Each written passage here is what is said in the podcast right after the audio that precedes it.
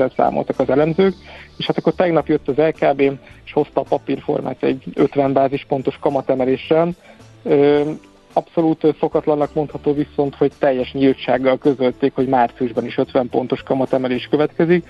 Ez véletlenül egyfajta reakció volt az elmúlt hetek piaci spekulációjára, hogy akár lassíthatnak 25 pontra, és hát határozottan cáfolta az elnök asszony, hogy ezt követően befejeznék a ciklust, de a további emelések mértéke az majd az aktuális adatok függvénye lesz. Azt akartam kérdezni, hogy dióhéjban jövő héten mire készültök? Kicsit csendesebb lesz, vagy erős hét lesz jövő hét is? Európa mindenképpen csendesebb lesz, a termelői árindexek érkeznek majd. Amerikából, amit ki kell emelni, még ma délután érkezik majd egy munkanélküliségi ráta, ahol némi emelkedésre számít a piac és hát igazából Magyarországra figyelünk majd a jövő héten, ugyanis pénteken érkezik a januári inflációs adat. Így van. És hát ez uh-huh. abból a szempontból mindenképpen érdekes, hogy most már teljes egészében mutatkozik majd az üzemanyagárstop kivezetése, és hát az évelei jellemző átározások is megjelennek ebben a számban. Csú, oké, okay. ah, izgalmas lesz nekünk legalábbis a jövő hét is. István, köszönjük szépen, jó munkát, Igen. jó hétvégét! Nagyon szépen köszönöm. Szervusz, szia! Fodor Istvánnal az OTP Global Markets üzletkötőjével néztük át a hetet, és azt írják a hallgatók, hogy Endre vékony jégen humorizálsz. A hét legfontosabb eseményei és jövő heti felkészülés. Értékpercek. A Millás reggeli Treasury rovata hangzott el. Szóval vékony jégen humorizálok, Igen, amikor mert... a Dölaszolnak a Three's Number hát kérem, verzióját ez nyomtad. egy klasszik. Igen, és ez egy most kedves megvan a hallgató is. azt is írta, hogy akinek ez a verzió sem tetszik, az hallgasson mást. Ezt javasolta. e, és kaptunk egy olyan üzenetet is, hogy plazma tévéket már rég nem is lehet kapni, ugye Igen, Nagy László Nándor említette. volt fűtésre is alkalmas jeligére a szerkesztőségben lehet érdeklődni. Nekem még üzemel egy kiváló. De igen, egyébként tök jó. Igen, Ameddig működik, addig ez, használjuk. Ez, ez a bajom szépen. egyébként, hogy nem akar az Istenért se kipurcanni, nem tudom lecserélni, mert így nincs szívem. Hogy hát most, most a, egy... a 3R előtt van a, az U. Igen. Tehát a use. Igen. És utána lehet reduce, reuse, recycle, mert ezt használjuk. Föl kéne mérnem, ugye, hogy mennyi energiát mhm. takarítok uh-huh. meg, és azzal kiváltom-e azt, ami most egy pluszgyártást az én miattam, Igen. ugye egy LCD. Ezt egyszer ki kell számolni. De... Aztán feldobni valamelyik piacra.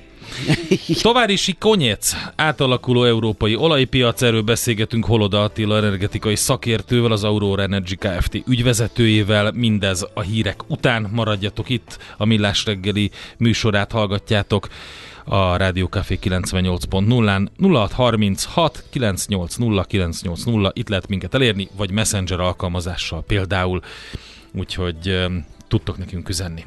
A sötétség megszűnik, amikor megjelenik a világosság. A sötétség automatikusan megszűnik, amikor megjelenik a világosság.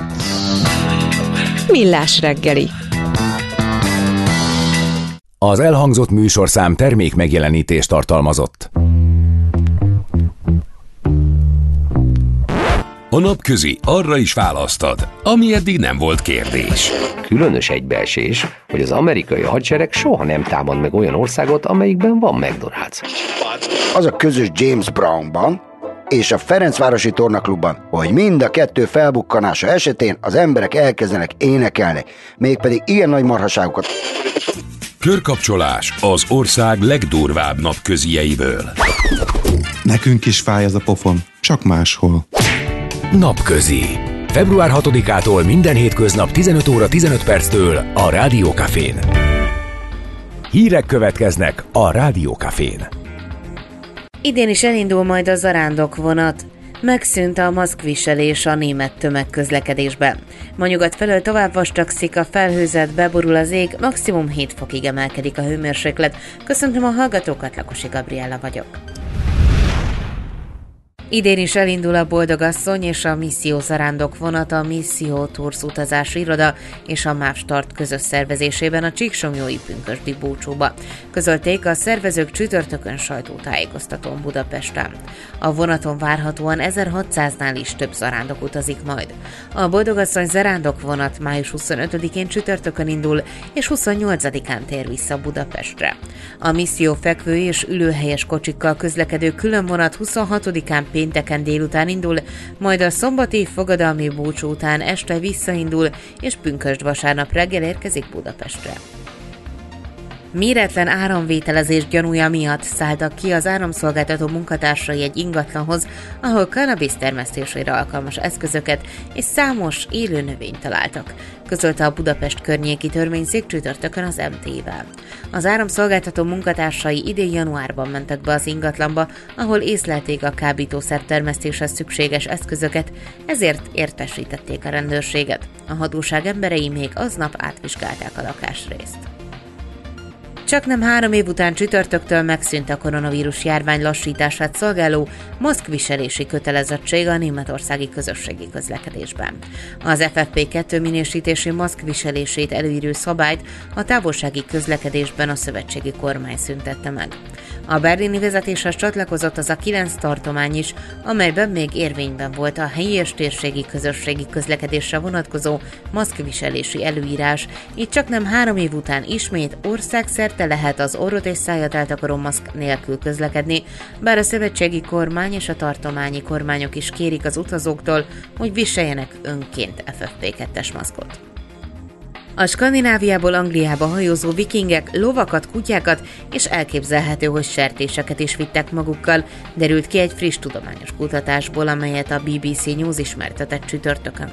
A tudósok korábban úgy gondolták, hogy a hódító vikingek angliai falvakból lopták az állatokat, ám egy új kutatás, amely az állatok maradványait elemezte, azt bizonyította, hogy már azokkal hajóztak Angliába.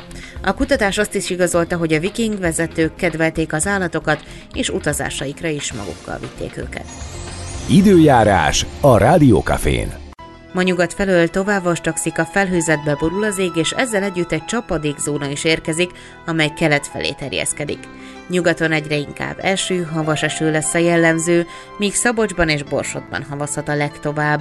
A szelet nagy területen kísérik erős, helyenként viharos lökések, a legmagasabb nappali hőmérséklet 1 és 7 fok között valószínű. Híreket hallottatok a Rádiókafén. Egy jó orvosnak két dologra van szüksége. Egészségre, meg betegre. Folytatódik a minden hétköznap reggel jelentkező tünet együttes. Millás reggeli, a gazdasági Muppet Show. Mindennapi orvosság sorvadás ellen. Kérdezze meg orvosát, gyógyszerészét. A Millás reggeli főtámogatója a Schiller Flotta Kft. Schiller Flotta is rendtakár. A mobilitási megoldások szakértője a Schiller Autó tagja. Autók szeretettel. A műsor támogatója a GFK Hungária, a cégek technológia alapú adatszolgáltató partnere. Szép jó reggelt, reggelt igen, mindenkinek vegy tovább a millás reggeli itt a 90, vagy hol megy a Rádiókafé? 98.0-án. 98.0-án, vagy 98.0 a Rádiókafén, ezt akartam mondani. Igen, az FM-en és online, hál' Istennek nagyon sokan hallgatnak minket online is, különböző felületeken, úgyhogy köszönjük szépen, akár a millásreggeli.hu-n, akár a rádiókafé.hu-n, akár különböző applikációkból lehet hallgatni, de hát ezt összefoglaltuk igen. nálunk is, úgyhogy... Ami biztos, hogy itt van Kántor Endre. És Gede Balázs, illetve 8 óra 11 perc van egész pontosan, február 3-a péntek, és, és nagyon majd... köszönöm mindenkinek, aki külön küldött névnapi jókívánságot, Igen. és azt is, aki nem. Annak is, aki nem. Igen. Továbbra is fogjuk tartani a névnapodat, itt a, a stáb készült, és pár, pár hallgatónak ez az az igazság, neked. hogy gyanús lett. Igen. Uh, igen. Azt mondja, hogy... Remélem, hogy Endre névnapon Gede Balázs lesz a zenei szerkesztő. Ez az egyik, aki de többen... írta Boba, aki szintén Balázs boldog névnapot. Azt gondolják, hogy a te magánszámod ez, és Aha. tehát ez a válogatás, és mögé bújsz Biztos a névnapnak. vagy Viberen, vagy pedig SMS-ben érkezett. Igen, ez. valahol. Aha, igen. Azt mondja, Balázs, de ezt a nótát olyan álca alatt játsza le, hogy neked névnapodra, akkor abban reménykedik, hogy hallgatóság haragját nem fogja magára vonni. Na igen, ez volt az egyik például. Ha, de figyelj, én ezzel sose foglalkoztam a hallgatóság haragjával. Én úgy, én úgy üzemelek, mint egy menza van, amikor paradicsomos káposzta van, van, amikor babfőzelék, van, amikor lecsó, van, amikor tejberizs. Úgyhogy ez ilyen egyszerű. Na de, sokkal fontosabb témánk van, mert hogy az átalakuló európai olajpiacról kell beszélgetni, hiszen nagyon fontos téma, és a bőrünkön érezzük egész konkrétan. Itt van velünk a vonalban Holoda Attila, energetikai szakértő, az Aurora Energy Kft. ügyvezetője. Jó reggelt kívánunk! Jó reggelt, Jó reggelt. Kívánok, és boldog névnapot a Balázs. Jaj, nagyon köszönöm, igazán, na, ezt nem vártam tényleg, de a legjobb nagyon jól esett, köszönöm szépen. Szóval, hogy ugye most kimondottan a dízelpiacot nézzük meg, hiszen izgalmas hónapok elé néz. Február 5-én, ez vasárnap lép életbe az EU olajtermék szankciója, vagyis hát ennek a második üteme, és úgy tűnik, hogy Magyarország és, a, és itt a régió, közép-európai régió több állama pedig erősen függött függött ugye az orosz kőolaj exporttól, de sok orosz dízelt vett fel még a görög, holland, a litván piac is. Hát ennek most lesz most vége, ugye? Hát úgy tűnik, hogy igen, bár ugye mindig szokott lenni, mindig mindenre megoldást találnak, és ahogy az oroszokat ismerjük, és már is indult az ezzel kapcsolatos dolog, nyilván meg fogják találni azt az átszintkézett dízel forgalmazási útvonalat, amivel mégiscsak el tudnak juttatni jelentős mennyiségű dízelt az európai piacra, de alapvetően valóban erről szól a, dolog, hogy a mostani február 5-i életbe lépő szankciós lépés az azt akarja, hogy az orosz olajból előállított üzemanyagok sem forgalmazhatók Európai Uniós tagállamokban, ami egyrészt érinti ez, ami ugye az előbb elhangzott, hogy rengeteg dízelt vásárolt Európa különböző ország, egyébként nem csak a görögök, hanem a németek is, meg mi magunk is az oroszoktól, tehát feldolgozott terméket is, nem csak nyerskőolajat. A másik, ami érinthet minket, vagy minket sokkal inkább itt Közép-Európában, hogy mivel mi ugye megkaptuk a felmentést, mm. hogy csővezetéken mi még fogadhatunk orosz nyersolajat, de ez az új rendelkezés, ez gyakorlatilag bekorlátozza azt, hogy az ebből állított üzemanyagot viszont már nem vihetjük el más országokba, és ugye azért eh, tagadhatatlan, hogy Európa, eh, európai országok között ezért létezett egyfajta ilyen országhatárokon keresztül ívelő üzemanyag eh, kereskedelem, és ezt most korlátozni fogja ez a mostani szankció, ha csak életben nem lépnek azok a könnyítések, illetve egyeztetés következtében meghozott megállapodások, amelyek következtében azért mégiscsak van valamekkora felmentés ez alól. Ezt hogy kell értelmezni ezt az exportilalmat? Ez most nekünk fog fájni fogyasztóknak, vagy csak mondjuk a molnak? Magyar fogyasztóknak nem igazán. Tehát azt kell látni, hogy a százszalombatai finomító azért az többé-kevésbé képes ellátni a magyarországi fogyasztást, dízelből is, meg benzinből is.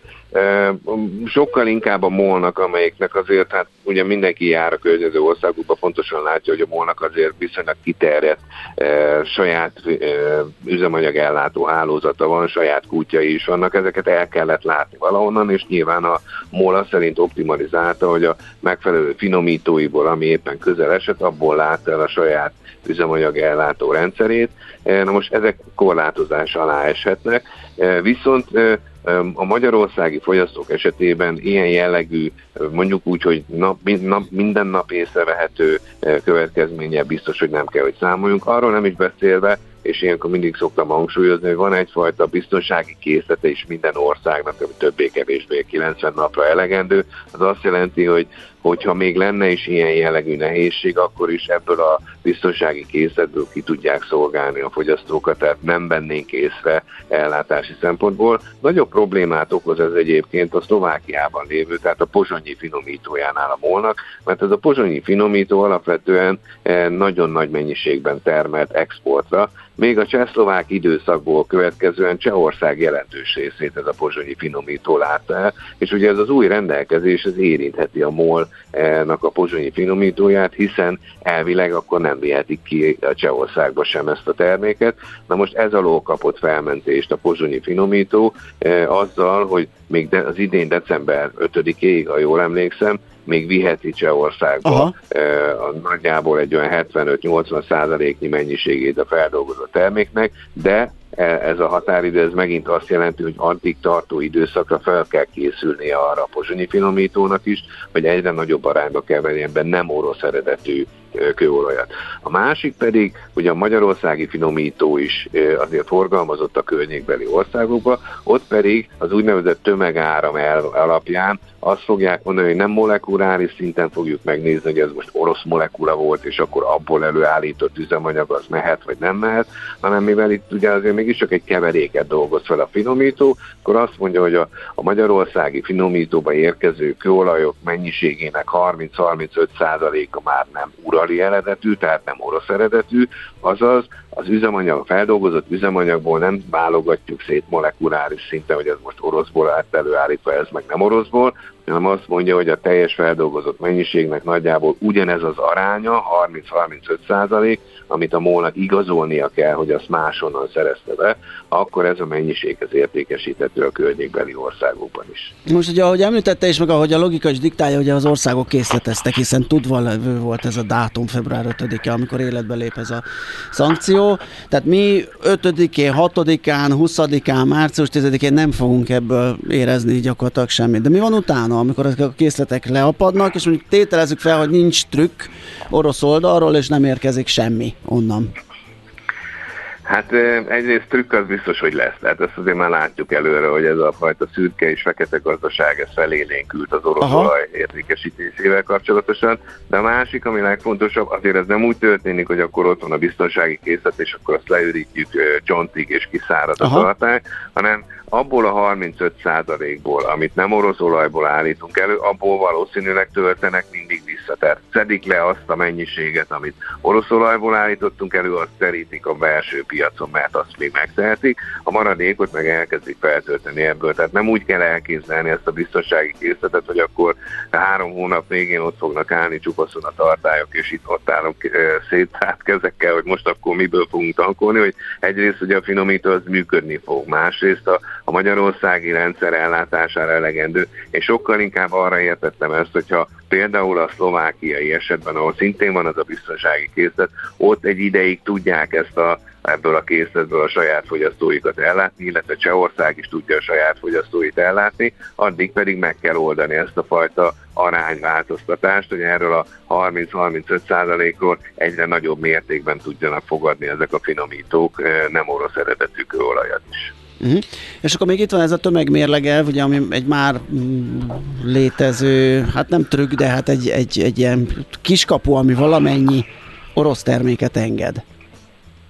Így van, tehát ahogy az előbb említettem, hogy a finomítók azok egy kevert uh, nyersolajat dolgoznak föl. Ebben a kevert nyersolajban 30-35% nem orosz eredetű, de nem fogják szétválogatni a végső terméknél, mert nem is lehetne megtenni, mert akkor önálló sorokat kellene üzemeltetni, hogy akkor ezen a soron csak az orosz megy, ezen a soron meg a nem orosz megy, hanem mivel ez egy kevert termék, azt mondják, hogy ha tudja igazolni számlákkal, bevételi adatokkal, hogy, a, hogy ennyi és ennyi százalékban vásárolt máshonnan származó terméket, vagy máshonnan származó nyersolajat, és az abból előállított termék ugyanannyi százalékát azt mondjuk, hogy akkor az nem orosz eredetű, és az már értékesíthető. Tehát a MOL esetében, ugye, amelyik azért 2014-15-től kezdődően egyre inkább fölkészült arra, hogy valami zavar lehet például a barátság kiolajvezetékkel, és ugye akkor az Adria vezetéken megtette azokat az átalakításokat, amit kellett, és még most is folynak eh, kapacitásbővítési munkák, az azt jelenti, hogy már 30-35%-ban a MOL így is máshonnan szerzett be eh, nyersolajat, és ezt dolgozta föl, és akkor ezt a 30-35%-nyi mennyiséget a feldolgozott üzemanyagból, kerozinból, bízelből, benzinből és egyebekből, akkor azt úgy veszik, hogy az nem az orosz olajból, hanem más eredetű olajból lett előállítva, és akkor arra már nem vonatkozik a szankciós tiltás. Jó, hát hogyha úgy nézzük, akkor viszonylag sok ideje volt felkészülni mindenkinek erre az egészre, és úgy látom, hogy ezen az oldalon, tehát az import oldalon nem, nem fog ez ellátási lánc problémákat, vagy, vagy akadályt, vagy nagy akár áremelkedést okozni, vagy legalábbis ez önmagában nem. Mi a helyzet a másik oldallal? Tehát, hogy ugye elhangzott, hogy azért ki tudják kerülni különböző féleképpen az oroszok is ezt az egészet, átcímkézés, proxy országok és stb. Ez most nem olyan egyszerű már talán itt a török helyzettel sem. Hát tulajdonképpen eh, bonyolult persze a dolog, és ráadásul nyilvánvaló, hogy az oroszok eddigi megszokott nyereségüknél jóval kisebb nyereséget tudnak elérni, hiszen ez pénzbe kerül. Az összes átszintkézés az, hogy, hogy például korlátozás alá estek azok a tankerek, amelyek orosz olajat szállítanak, tehát szankció alá eső orosz olajra e, szállító tankerekre nem lehetett biztosítást kötni. Ezek a nagy európai biztosítók például nem kötöttek biztosítást, mert ugyanúgy kezelték, hogy akkor az már szankció alá esik. Ezért alakultak kisebb Eh, nagyobb, eh, legtöbbször orosz bázisú vagy orosz tulajdonosi háttérrel biztosító szervezetek, amelyek elkezdték biztosítani ezeket a eh, tankereket, illetve elindult egyfajta felvásárlása ezeknek a tankereknek, amiket aztán elbújtattak, nyilván nem orosz zászló alatt fognak hajózni, hanem itt-ott amott létrehozott különböző flották zászlója alatt.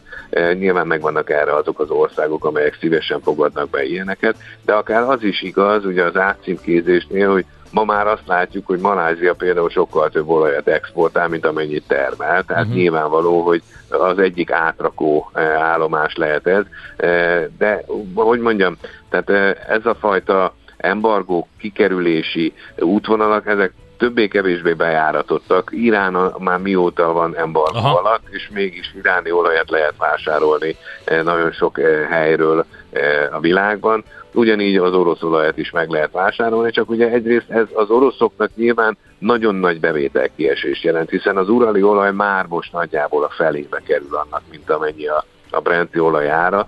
E, volt időszak talán múlt héten, amikor olyan 37 dollárért adták az uráli olajat. Ebből következően, hogyha még erre rájönnek plusz költségei is, akkor bizony nagyon erősen megcsappan az orosz bevétel, ami az olajból származik, de egész egyszerűen nem tudnak eltekinteni ettől, hiszen Oroszországnak olyan túl sok export terméke nincsen a földgázon és a kőolajon, meg egyéb ásványi nyersanyagokon kívül, ebből következően kénytelen elszenvedni ezt a fajta veszteséget is. Hát igen, és, és a többi akarja. cég is ugye különböző szankciók alá esik a tevékenységét, az exportját tekintve, úgyhogy, és hogyha azt nézzük, hogy nyilván mindenre van megoldás, de ahogy az offshore pénzügyi megoldásoknál, ugye itt a költségszint itt is emelkedik, és itt azért már egy nagy kérdés akkor, hogy mi, mi éri meg. Nyilván el kell adni valamilyen módon, de akkor tényleg ezt a profit marzsot bőven csökkenti. Hát bizony, és vélhetően már eddig is csökkentette. Tehát ugye már a háború következtében volt egy nagyon nagy átzuhanása egyébként a vezetékes kőolajnak is az urali olaj esetében, hiszen korábban olyan 1-2 dollárra mindig olcsó volt ugye az urali olaj a minősége miatt, mint a brenti olaj. Ez a február 24-ét követően 35 dollár esett. Aztán volt egy pici mérséklődés, de ez egy hatalmas nagy különbség, tehát már akkor az oroszok egy nagyon komoly veszteséget szenvedtek el, de az még mindig belefért, hiszen éppen a mostani vagy a decemberben vezetett szankciókig azért tudták forgalmazni az orosz olajat, azzal együtt, hogy nagyon sok nyugat-európai ország, vagy mondjuk az Egyesült Államok, vagy a, a Anglia, ők önként azt mondták, hogy ugyan nincs még szankció, de ők le akarnak várni az orosz olajról, mm-hmm. és mhm. sokkal hamarabb elkezdték Igen. ezt a fajta kiváltását az orosz olajnak, Ebből következően oroszok elkezdtek keresni újabb és újabb piacokat, nyilván ami szokott azonnal adódni, Kína, távol-kelet, dél-kelet-ázsia, ahol mindig mindenre van valami megoldás, ahol aztán a kínaiak egyébként hozzáteszem nem csak a kőolajnál, hanem például az orosz LNG-nél is. Ugyanígy fogták, szépen átszimkézték, most már Made in China feliratta, vagy Made in Malaysia feliratta, lehet vinni Európába, és az európaiak megvették. A dolognak mindig az az érdekessége, hogy persze tudja ezt azért Európa is, hogy ez a fajta szürke és fekete gazdaság működik, mégis megvásárolja tőlük, mert akkor azt mondja, hogy én nem sértek vele Igen. szankciókat, de hogyha, ahogy szokták mondani, a végső nyereséges, eh, vagy aki a, végs, a végén megkapja ennek az egésznek a hasznát, az mégiscsak valamilyen orosz eh, oligarha lesz, vagy éppen a, a rossz nyers, vagy valamelyik orosz eh, olajvállalat. Hogyha végigfutnánk ezen a dolgon, nem tudunk, mert ugye követhetetlen, de ha végigfutnánk elméletileg, azért biztosak lehetünk benne, hogy Oroszországban lecsapódik ennek jelentős haszna, de azért ez a haszon most már onnantól kezdve úgy jön föl, hogy na, akkor mennyibe kerül nekünk az olaj kitermelés, és ehhez képest mennyi az, amiért a végén én megkapom, sokkal kisebb, mint korábban, kisebb lesz az a profit marzs, amit el tudnak rajta élni, élni, de azért mégiscsak egy folyamatos bevételt jelent Oroszország számára, és elsősorban valutából, hiszen az oroszoknak erre égető szükségük van már csak a háború miatt. Ugye Magyarország kapott némi haladékot, ez elég lesz arra, hogy mondjuk a MOL átálljon más típusú olajfinomításra? Ugye mindig azt halljuk, hogy az urálira van a gyártás ö, kihegyezve, beállítva, és hogy költséges és időigényes az átállás. Hát ugye itt két lehetőség van. Az egyik, amikor teljesen átállok egy más típusú olajra, és akkor a technológiát is át kell alakítani, meg van egy másik lehetőség, amikor megpróbálom máshonnan beszerzett különböző típusú olajokból kikeverni azt a mennyiség, vagy azt a minőséget, Aha. amit az urali olaj jelent. Ugye ehhez viszont nyilvánvaló, hogy keverő tartályokra és egyebekre van szükség, de vélhetően ennek a beszerzése sokkal kisebb mondjuk úgy, hogy bonyolult, nem, nem annyira bonyolult technológiát jelent, mint magát a, a technológiai folyamatot át, áthangolni. Ebből következően, és százszalombattán most is van egyébként viszonylag nagy tartálypark, a szlovákiai finomítónál nem igazán, de ott is meg lehet ezt teremteni, és azt mondjuk, hogy akkor veszünk ugyanúgy, mint mondjuk az osztrákok vesznek 8-9 különböző típusú olajat, és abból kikeverek egy mennyiséget, ami rámegy a finomítói sorokra, hogyha a magyar finomító és a pozsony pozsonyi finomító arra van optimalizálva sokkal inkább, hogy az urali olajból többségében származó nyersolajat dolgozom föl, akkor az kikeverhető más olajokból, meg kell nézni. Egyébként a világban nem csak kétfajta olajat forgalmaznak, nagyjából 50-60 különböző típus, ezekből eh, kikeverhető az olajnak az a minősége, ami megegyezik az urali olajjal,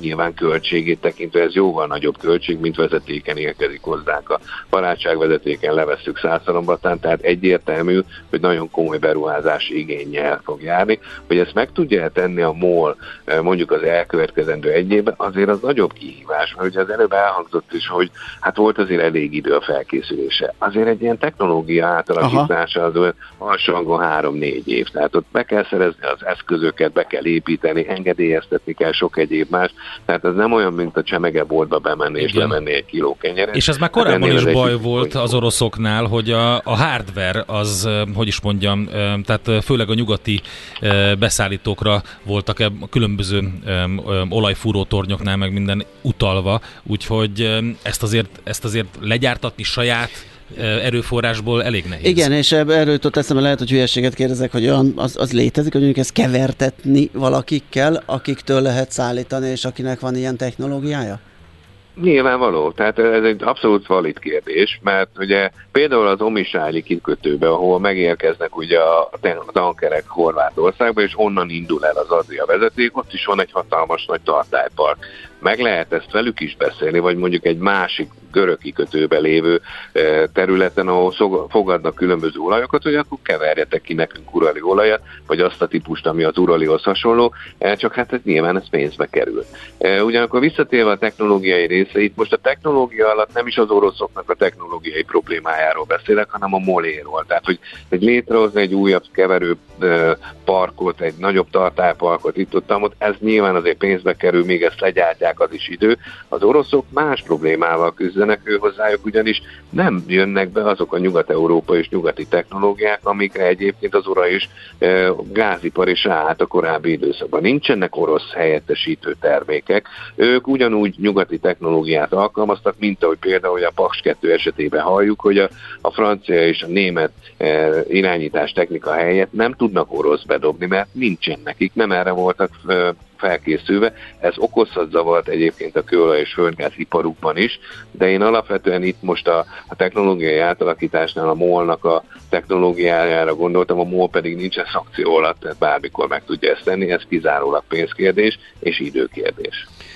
Egy utolsó kérdés, sokat foglalkoztunk magunkkal és Magyarországgal. Európában mi a helyzet, ahol folyamatosan szűk keresztmetszet a dízel ellátás, hát most ott még tovább szűkül ez ők hogy állnak? Hát Eur- Európában ugye a, a problémához az is hozzátartozik, hogy amikor volt a pandémiás időszak, nagyon sok finomító leállt. Most Igen. nyilván, hogy egy részük vissza fog indulni, és megpróbálják ezt saját forrásból pótolni, és én szerintem már meg is történt. Tehát nem, nem úgy történt ez, hogy az elmúlt évben mindenki állt, malmozott és nézett körbe, hogy akkor mi fog történni, hanem elindultak ezek a visszaindítások, éppen úgy, mint akár a földgáz helyettesítése, vagy mondjuk a szenes erőműveket, mikor visszaindították, vagy a németek ugye az atomerőműveket nem állították le, tehát mindenki készült erre, erre az időszakra, hogy megpróbálja pótolni ezt a díz, kieső dízelmennyiséget, illetve az is valószínű, hogy igaz lehet, hogy akkor a finomítók megpróbálják saját magukat úgy hangolni, hogy nagyobb dízel kihozatal tudjanak elérni, hiszen ez mindig fokozható a maradék olajból, hogy akkor még több dízelt, még több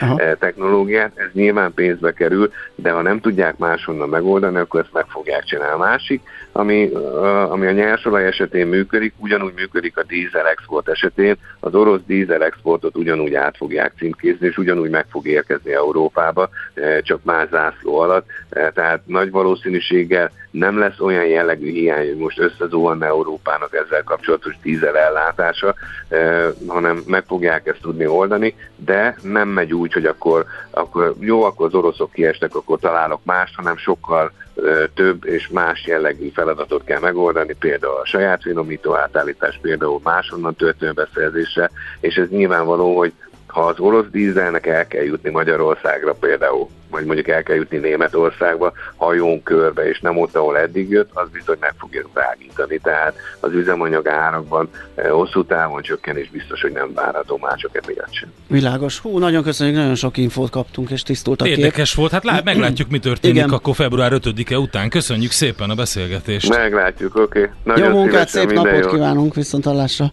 Köszönöm, vissza. Holoda Attilával, energetikai szakértővel, az Aurora Energy Kft. ügyvezetőjével beszélgettünk. És megyünk tovább egy Balázsnak egy névnapi felvétellel. Ez 1968-as lemezről van szó. A Fever Tree nevű zenekar egy ilyen amerikai pszichedelikus rockzenekar első lemeze volt. Ők egyébként a San Francisco Girls Return of the Native című számukkal váltak ismertek ki, de megbújt ezen a lemezen egy korabeli 1968-ban elkövetett feldolgozás. Ez jön most, itt a Millás reggeliben. Jé, hát ez meg micsoda? Csak nem. De, egy aranyköpés.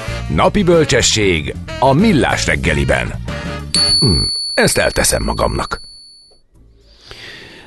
Csóri Sándortól fogunk idézni, és gyorsan áttekerem, hogy milyen apropóból, azért, mert születésnapja, és nem mondtuk volna? De mondtuk. Akkor mondtuk, Én jó. külön mondtam, hogy még, még, még a sok minden mellett író, költő, Igen. még politikus is volt Igen. Csóri Sándor. Reggel még szundikáltam, lehet, hogy ez, ez Igen. nem hallottam. 1930-ban született ezen a napon, és ezért idézünk most tőle egy gondolatot. Azt mondta, egyszer, hinni valamiben még nem megoldás, de a megoldás kezdete. Látod? Kiváló. Mondom én, hogy olyan ez, mint a homeopátia. Úgyhogy az a lényeg, hogy higgyünk benne, de teljesen igaza van. Azt azért senki sem kérdezi meg a doktortól, hogy doktor úr, a maga szíve sose fáj. Millás reggeli. Hát egy új világpénz van születőben, Na, kérem szépen. Amikor ezt. olvastam, akkor dupla szaltót csináltam körülbelül hátrafele, mert hogy azt mondják, hogy a világ második legnagyobb uh-huh. valuta uniója jöhet létre az euró után. Beke Károly, a Portfolio.hu elemzője van itt velünk. Szervusz, jó reggelt! Sziasztok, jó reggelt! Szia, jó reggelt! Hát kérem, az aki... Unió egyik tagja egy olyan állam, aki az elmúlt hat évtizedben 21-szer ment vagy csődbe, vagy a hóna alá kellett nyúlni, vagy herkátolni az adósságát a befektetők felé. Hát mi készül itt? Igen, hát ez egy izgalmas, izgalmas unió lenne, az biztos. Hát a brazil és az argentin elnök álltak elő ezzel az ötlettel, amit igazából már évtizedek óta dédelget a két ország, hogy, hogy egy közös devizát hoznának létre, amit most éppen szúr, azaz dél névre keresztelnének. Ugye korábban a 80-as években már majdnem megszületett a gaucho, ami szintén egy argentin-brazil közös hát deviza lett volna. Nekem az jobban tetszett egyébként az elnevezés, de elment az idő. A, a macsók és a gaucsok fölött eljárt az idő, de akkor itt van ez a szúr? Nem, nem szúrja a szemét az, hogy Argentina 21-szer ment csődbe? Hát valószínűleg szúrja a szemét, és, és éppen ezért, vagy részben ezért nem lesz az egészből semmi. Tehát ez egy, ez egy kicsit utopisztikus ötlet, és hát az argentinok biztos nagyon szeretnék, tehát nekik nagyon Persze. jól jönne az, hogyha ha, ha dollár helyett szúrt használhatnának, hiszen dollárjuk nincs, szúrt viszont esetleg tudnának maguknak nyomtatni, és akkor minden meg lenne oldva, de hát ez nem ilyen egyszerű azért a világban. Ez egy elsősorban gazdaságilag motivált ilyen összeborulás lenne a két ország részéről, de hát nem nagyon van átgondolva, hiszen a két gazdaságnak a szerkezete is nagyon más, tehát Brazília egy klasszikus nyersanyag exportőr ország, nyersanyag termelő ország, ahol, ahol az olajár vagy a különböző nyersanyagok ára az ami, az, ami számít. Argentina elsősorban egy mezőgazdasági ország, tehát két ilyen országnak a, a valuta uniója, én azt gondolom, hogy nagyon rövid életű lenne, hiszen hát előbb-utóbb jönne valami olyan gazdasági sok, ami megborítaná De hát ezek azért nem buta emberek, hát biztos átgondolták ezt, nem karcsát. Hát egy, együttműködni, hogy a gazdasági ilyen, kereskedelmi egyezmények útján is lehet egy devizát kibocsátani, létrehozni, ahhoz rettentő nagy bizalmat kell ébreszteni a használói, jövendőbeli használói felé. Azért az itt akadozna. Igen, valószínűleg én azt gondolom, hogy ennek az egész bejelentésnek nagyobb volt a füstje, mint a lángja. Tehát, hogy ők ezt megpróbálták valahogy, valahogy így nagyon szépen eladni, és azt mondták, hogy itt, itt születik egy új valuta unió, amivel majd kiváltjuk a dollárt, holott igazából arról van szó, hogy ők megpróbálnak egy picit szorosabban együttműködni kereskedelmileg, mm-hmm. élénkíteni a két ország közötti kereskedelmet, ami akár jelenthet egy önálló elszámolási egységet, amit nevezhetünk szúrnak is, de ebből valódi deviza vagy valuta soha nem lesz. Hát csak azért, az az érdekes, hogy... Ha, ha, mint az EQ. A... Igen. Ja, tényleg az EQ. De meg, hogy országmarketinget akartak volna csinálni mind a ketten, vagy felhívni a figyelmet valamire, akkor mondjuk be lehetett volna vezetni egy új ilyen CBD-t, vagy mi ez, vagy egy, egy, egy új ilyen tokent, vagy, vagy valami digitális dolgot, vagy átállni a bitcoinra. Tehát rengeteg módja van ennek. Miért pont egy ilyen hagyományos, klasszikus nagy valuta uniót akarnak létrehozni, ugye? Hát én, én azt gondolom, hogy valódi valutauniót ők sem akarnak létrehozni, tehát ahogy mondtátok, ők se hülye emberek, tehát hogy azért nagyon jól látják azt, hogy ennek a, ennek a megvalósíthatósága az nagyon minimális. Ö, egy picit szerintem azt akarták, hogy a világ sajtó felkapja, ja. a közgazdászok felkapják, fel is kapták hát egyébként, sikerült. tehát hogy még hogy itt a távoli galaxis szélén mindenki. is itt beszélünk róla egy kis magyarországi rádióban. Igen. Igen. Tehát valószínűleg ez ebből a szempontból sikeres volt. Aztán meglátjuk, hogy, hogy, hogy, hogy gyakorlatban ebből lesz-e valami, mármint nem is a közös valutából, hanem abból, hogy sikerül-e élénkíteni a két ország közti kereskedelmet. Mm. Ehhez szükség lesz egy olyan önálló elszámolási egységre, ami a mostani devizákon kívül esik. Ugye a braziloknak is azért érdeke lenne az, hogy, hogy, hogy élénküljön ez a kereskedelem, hiszen ők, ők eladnák a nyersanyagukat Argentinának. A baj az, hogy Argentina jelenleg nem tud fizetni dollár de majd szúrban fizet, igen. ez jó lesz, igen. Értem. Igen, tehát hogyha ezt valahogy át tudnák hidalni akár egy, egy olyan elszámolási egységgel, akkor, akkor azért ez a braziloknak is kedvező lehetne. Meg hát azért hát Bolsonaro után a brazilok ö, szeretnének egy kicsit nyitni a világ felé, igen, és újra igen, ilyen régiós nagyhatalom lenni. Igen, inkább valószínűleg erről van igen, szó. Igen, de... Lula da Silvának az igen. antréjához kellett igen. esetleg a működésének a kezdetéhez egy ilyen jó kis blikfangos valami. Jó, hát azért csak lesz belőle legalább hát valami hát egyébként a az ekün kacagtunk, de egy ilyen elszámolási pénzig esetleg eljuthatnak, Igen. nem? Igen, azt gondolom én is, hogy, az, a, az a legtöbb, ami reális lehet, hogy, hogy ha nem is egy ilyen fizikai deviza, de egy ilyen közös elszámolási Aha. egység, amihez aztán adott esetben a többi latin-amerikai ország is csatlakozhat, ha akar, és csinálhatnak egy ilyen régiós, ilyen, ilyen, ilyen valami. Pseudodevizát, hogy nem Pseudodevizát, ez jó lesz, Kacsi, ezt átvesszük, köszi okay. szépen. Köszi szépen, Jó munkát volt. neked, szép napot, köszi a beszélgetést. Köszi, Szia! Beke Károly a Portfolio.hu elemzőjével beszélgettünk egy pseudo deviza születés. A, a, a szúr, vagyis délről, a brazil-argentin, vagy argentin-brazil kezdeményezés. A rost hónapjáról fogunk beszélgetni hamarosan. Miért van arra szükség, hogy egy egész hónapot szenteljünk a rostoknak? Ez lesz a témánk. Soltész Erzsébet dietetikus közgazdász pedig És vendégünk. nem farostokról lesz. Nem, nyilván nem. Addig pedig hallgassátok szeretettel a következő felvételt, amit Balázs névnapjára küldünk mindannyian innen a stáb másik oldaláról.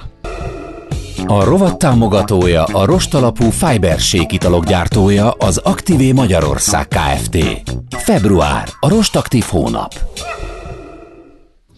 És tényleg, ugye beharangoztuk ezt a rost aktív hónapot, és alapvetően arról, nyilván a rost annak szükségességéről, mértékéről, hiányáról fogunk beszélgetni, de hogy miért egy egész hónapon keresztül ezt kapásból szak, mondhatni, hogy ebbe a blogban most állandó szakértőnk lesz Soltis, er, Soltis Erzsébet, dietetikus közgazdász, aki itt van velünk a stúdióban. Szia, jó reggelt! Sziasztok, jó reggelt! Na, hát egy egész hónap, ekkora a baj? Ebből szerintem sokan azt kérdezhetik, hogy... Kevés a rost. Hogy kevés a rost. Igen, szerintem az egész évet ennek lehetne szentelni. Alapvetően ez egy olyan téma, ami a sok táplálkozási trend között szerintem nagyon kevés figyelmet kap ugye hallunk mentes, meg mindenféle ilyen nevekkel elnevezett diétákról, de arról, hogy a rossz szegény táplálkozás mennyi baj csinál, illetve hogy a rosszban gazdag mennyi hozammal jár, arról sokkal kevesebb szó van. Úgyhogy én örülök ennek hát a figyelemnek. Korábban esetleg az volt, hogy valami olyan alapanyagot emelte ki, ami sok hogy rosban gazdag, és akkor mondták, hogy hát a fogyasztása az jó, de úgy alapvetően így, hogy kimondottan ez legyen az első helyen, vagy kiemelt helyen egy, egy, egy étrendben, arról nem sokat beszéltünk szerintem. Uh-huh.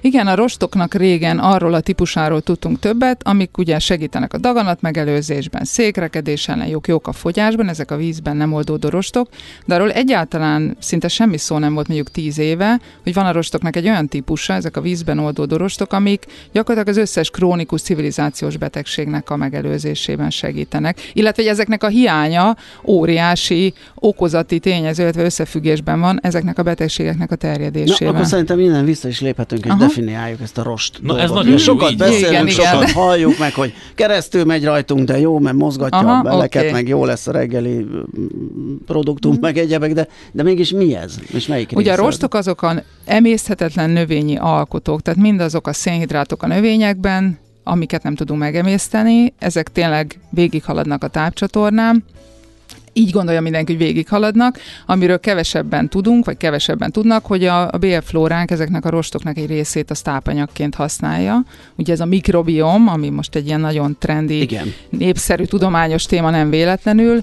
Na és itt, ami történik, ez egy olyan fantasztikus dolog, hát én ezért szerettem bele ebbe a témába, hogy mindennel összefüggésben van a rostfogyasztás. Tehát az, hogy ez a bélflóra egyensúlyba kerül, ez gyakorlatilag a legfőbb pillér az egészségmegőrzésnek. Uh-huh. Ez Na. nagyon, az azért érdekes, bocsánat, egy kis kitérőt hadd tegyek, mert egy, én teljesen ledöbbentem akkor, amikor körülbelül két évvel ezelőtt olvastam egy olyan cikket, hogy azt hiszem bizonyos joghurtoknak a fogyasztása az hat, hat például a tüdő kapacitásra, meg hogy hogy tud az ember például sportolás közben. Tehát én azt mondom, tehát nyilván egy laikus számára ezek az Nehéz az összefüggések. összefüggést felismerni, hogy? igen. Hát hogy? És akkor ugye nyilván, amikor a mikrobiomról beszélünk sokat, akkor rájön az ember, hogy hát itt azért elég érdekes a szitu, hogyha az rendben van, és a táplálkozás rendben van, nagyon sok minden megelőzhető. Igen, nagyon ö, tök helyesen mondod. Ugye ezek nem a rostok a joghurtban, nem, hanem az úgynevezett probiotikumok, Aha. tehát azok a jó bacik, amikkel erősítjük a bélflórában lévő szintén kedvező hatású baktériumokat. A rostok, meg etetjük őket. Azokat a rostokat, amikkel tudjuk őket etetni, egyébként prebiotikus rostnak hívjuk, tehát mondjuk ha raksz ebbe a joghurtba egy kis zappelyhet, meg málnát, akkor Ó, egy egyre úgynevezett szimbiotikus fogást hozol létre, tehát ez még jobban táplálja a bélflórádat, és a tüdőkapacitás mellett autoimmunbetegségeket, gyulladásokkal, cukorbetegség, koleszterin szint eltérések, tehát gyakorlatilag mindennel összefügg ez a Hmm. bélflóra. Azt érzékeljük, hogy egy fontos, fontos cucc, eszünk-e ebből eleget, viszünk be eleget a Hát nem, nem, tehát az átlag nyugati étrenden élő ember a régi természeti népekhez képest töredékét teszi az ajánlott rostmennyiségnek, ez körülbelül napi 20 g, amit átlagosan eszünk. Van egy csomóféle felmérés, de mondhatjuk ezt, hogy 20, az ajánlott minimum 30.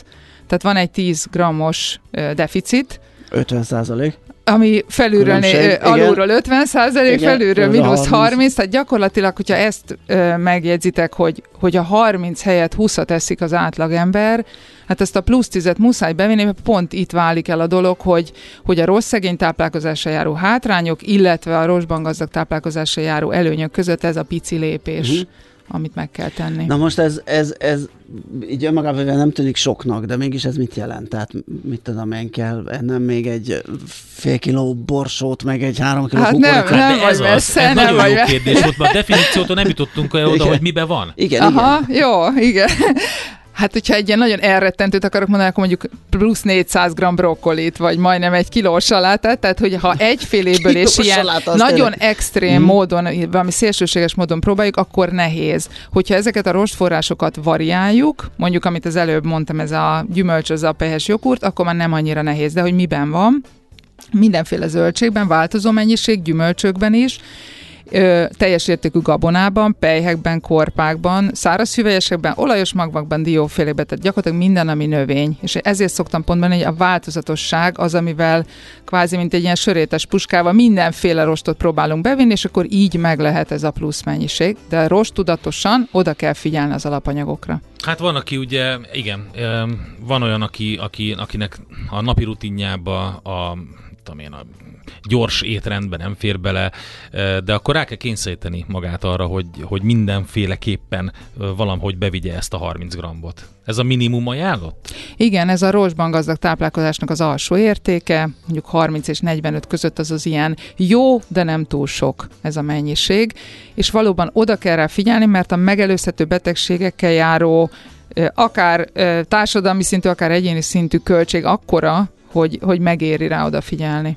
Meg hát nem, nem beszélve arról, hogy sokkal jobb lesz a közérzet, el lehet ö, felejteni a puffadást, a székrekedést, a refluxot, tehát olyan, olyan a mindennapi életet keserítő panaszokat is meg tudunk vele gátolni, amik nem tíz év múlva élvezhetők, hanem gyakorlatilag azonnal. Azért, hogyha valaki ö, abba a korba ér, és ez most nem az öreg műsor, amit ti szoktatok csinálni. Rám. Azért mutogatok be, te szoktad itt ezt az öreg emberest az áccsal csinálni. Igen. Szóval, hogy, hogy, hogy, hogy nem, tehát egyszerűen én egy csomó életmódadót nézek azért, mert ott nincs az, ami egyébként ömlik mindenhonnan a médiából, uh, hanem valami megnyugtató dolog van. Főznek, megmutatnak egy szép házat, vagy valami ilyesmi Igen, történik. Értem. Na most uh, nyilvánvalóan enne egy célcsoportra szabják ezeket a reklámokat, de az tuti biztos, hogy az tele van ezzel a felpuffadás gátlókkal. Tehát az a helyzet, hogy azt látom, hogy a, az általad is civilizációs betegségeknek, meg tüneteknek említett dolgoknak folyamatosan valami pótszert találunk ki.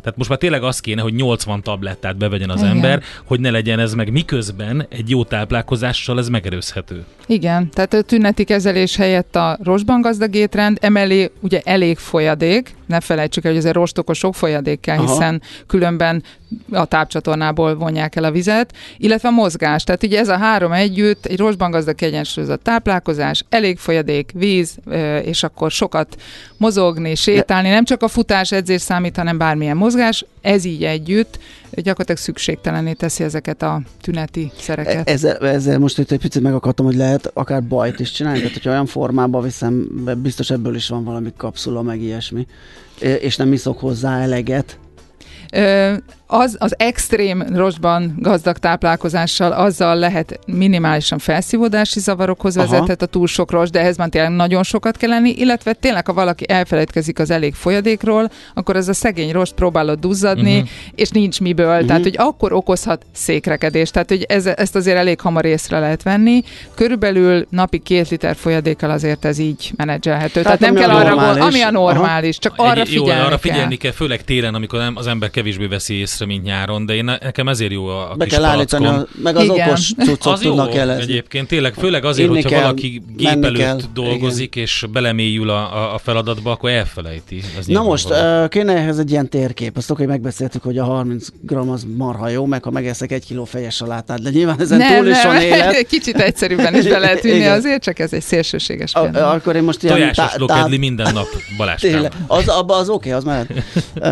Tehát ilyen tápanyag táblázatokat kéne böngészni és összerakni valami étrendet, és ez alapján biztosítani ezt a mennyiséget, mert azért ez ex nem biztos, hogy összejön. Ö, sajnos a rostadatok feltüntetése nem kötelező az élelmiszereken, pont hozzá. ezért tolom én minden erőmmel azt a fajta edukációt, hogy tudjunk, ismerjünk minél több rostban gazdag alapanyagot, erről írtam most egy ilyen e, rostaktív táplálkozásról szóló e-bookot, hogy ott szerepeljen benne minden, hogy ja, tényleg igazából szeretem a céklát, és akkor ehetnék is, vagy megszorhatnám szezámaggal a salátámat, csak éppen nem emlékeztem rá, hogy ez végül is mehet. Uh-huh. Tehát, hogy olyan gyakorlatias, a rohanó életbe beilleszthető tippekkel szerintem elő lehet ezt segíteni, amíg nem igénylik azt, hogy na, mint valami önsanyargató diéta, állandóan valamit kell ennem, amit utálok, vagy amit nem is szeretek. Igen, Tehát, ez, mindig ez a ez nem lemondás. Jár, ez, nem, ez inkább, én mindig azt mondom, ez plusz. Ez egy plusz. Ez mhm. plusz. Uh, Györgyi kérdezi, hogy Magyarországon miért nem tüntetik fel a rostgram tartalmát a termékeken? Tehát csak azt írnak rá, ami kötelező? Mert, mert most itt ezen gondolkodva ez lehet egy, egy olyan plusz is, ami miatt esetleg leemeli. Tehát persze ahhoz az kell, hogy elterjedjen ez az ige, uh-huh. amit most itt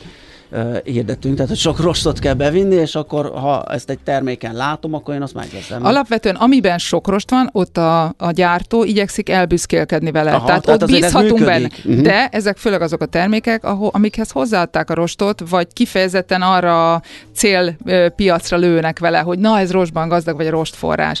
Amikre nem írják rá, pedig tök jók. Vöröslencse, hajdinak, bulgur, tehát ha bemész a boltba és veszel egy, egy csomag sárga borsot, nem lesz rajta rost tartalom, mm. pedig brutál magas benne, tehát hogy ez pont egy jó rost forrás lenne. Mindjárt elfogy az időnk, de ez a hozzáadott rost, természetes rost, van különbség, vagy ez, ez jól reprodukálható, vagy kivonható? Tehát nem... Rostnak számít a, a rost kivonat is, Aha, tehát a hozzáadott rost itt, a szintetikus is.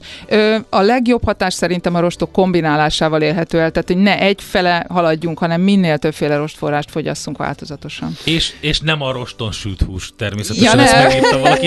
A roston süt zöldség. Oké. Okay. Jó, hát ez nyilván a házi trollunktól. Oké, okay, nagyon klassz, a témafelvetés rengeteg és érkezett azzal kapcsolatban, amit most mondtál, úgyhogy folytatni fogjuk, és a, beszélünk. A, addig is egy kis muníciót adunk a hallgatóknak, ezt az e ez elérhető valahol? Tehát ilyen... Igen, tehát ez a rostaktív program, ez most február, tehát mindenki keressen erre, hogy rostaktív eh, program, és eh, én is írok erről elég sokfélét a neten, blog, posztot, cikkeket, ezeket is érdemes elolvasgatni. Jó, nagyon köszönjük, akkor innen folytatjuk, ugye akkor most egy pár hétig találkozunk, Soltész Erzsébettel, aki itt járt nálunk, dietetikus közgazdás. Köszönöm szépen És miután a február a rost aktív hónap, ez lesz a témánk most itt az éptestben egy jó darabig. Na hol lakik az épp lélek? Hát az éptestben. A Millás reggeli mozgáskultúra rovata hangzott el. A rovat támogatója a rostalapú Fiberség italok gyártója az Aktivé Magyarország Kft. Február, a rostaktív hónap. Tamarosan jön az utazó ö, és táncoló Gaben, és természetesen válaszol egy pár kérdésre. Köszönjük szépen már, hogy most írtok, tehát Ácsiz Indi rovatunk következik, aztán természetesen tőzsdét nyitunk, majd a társasjátékokkal fogunk foglalkozni, hiszen eléggé bőséges a választék a felnőtteknek is szóló társasjátékokból. Viber oldalunkon lehet még szavazni, hogy szoktatok-e társasjátékozni. És hogy a hallgató javasolta, hallgassunk sok Rost Andreát.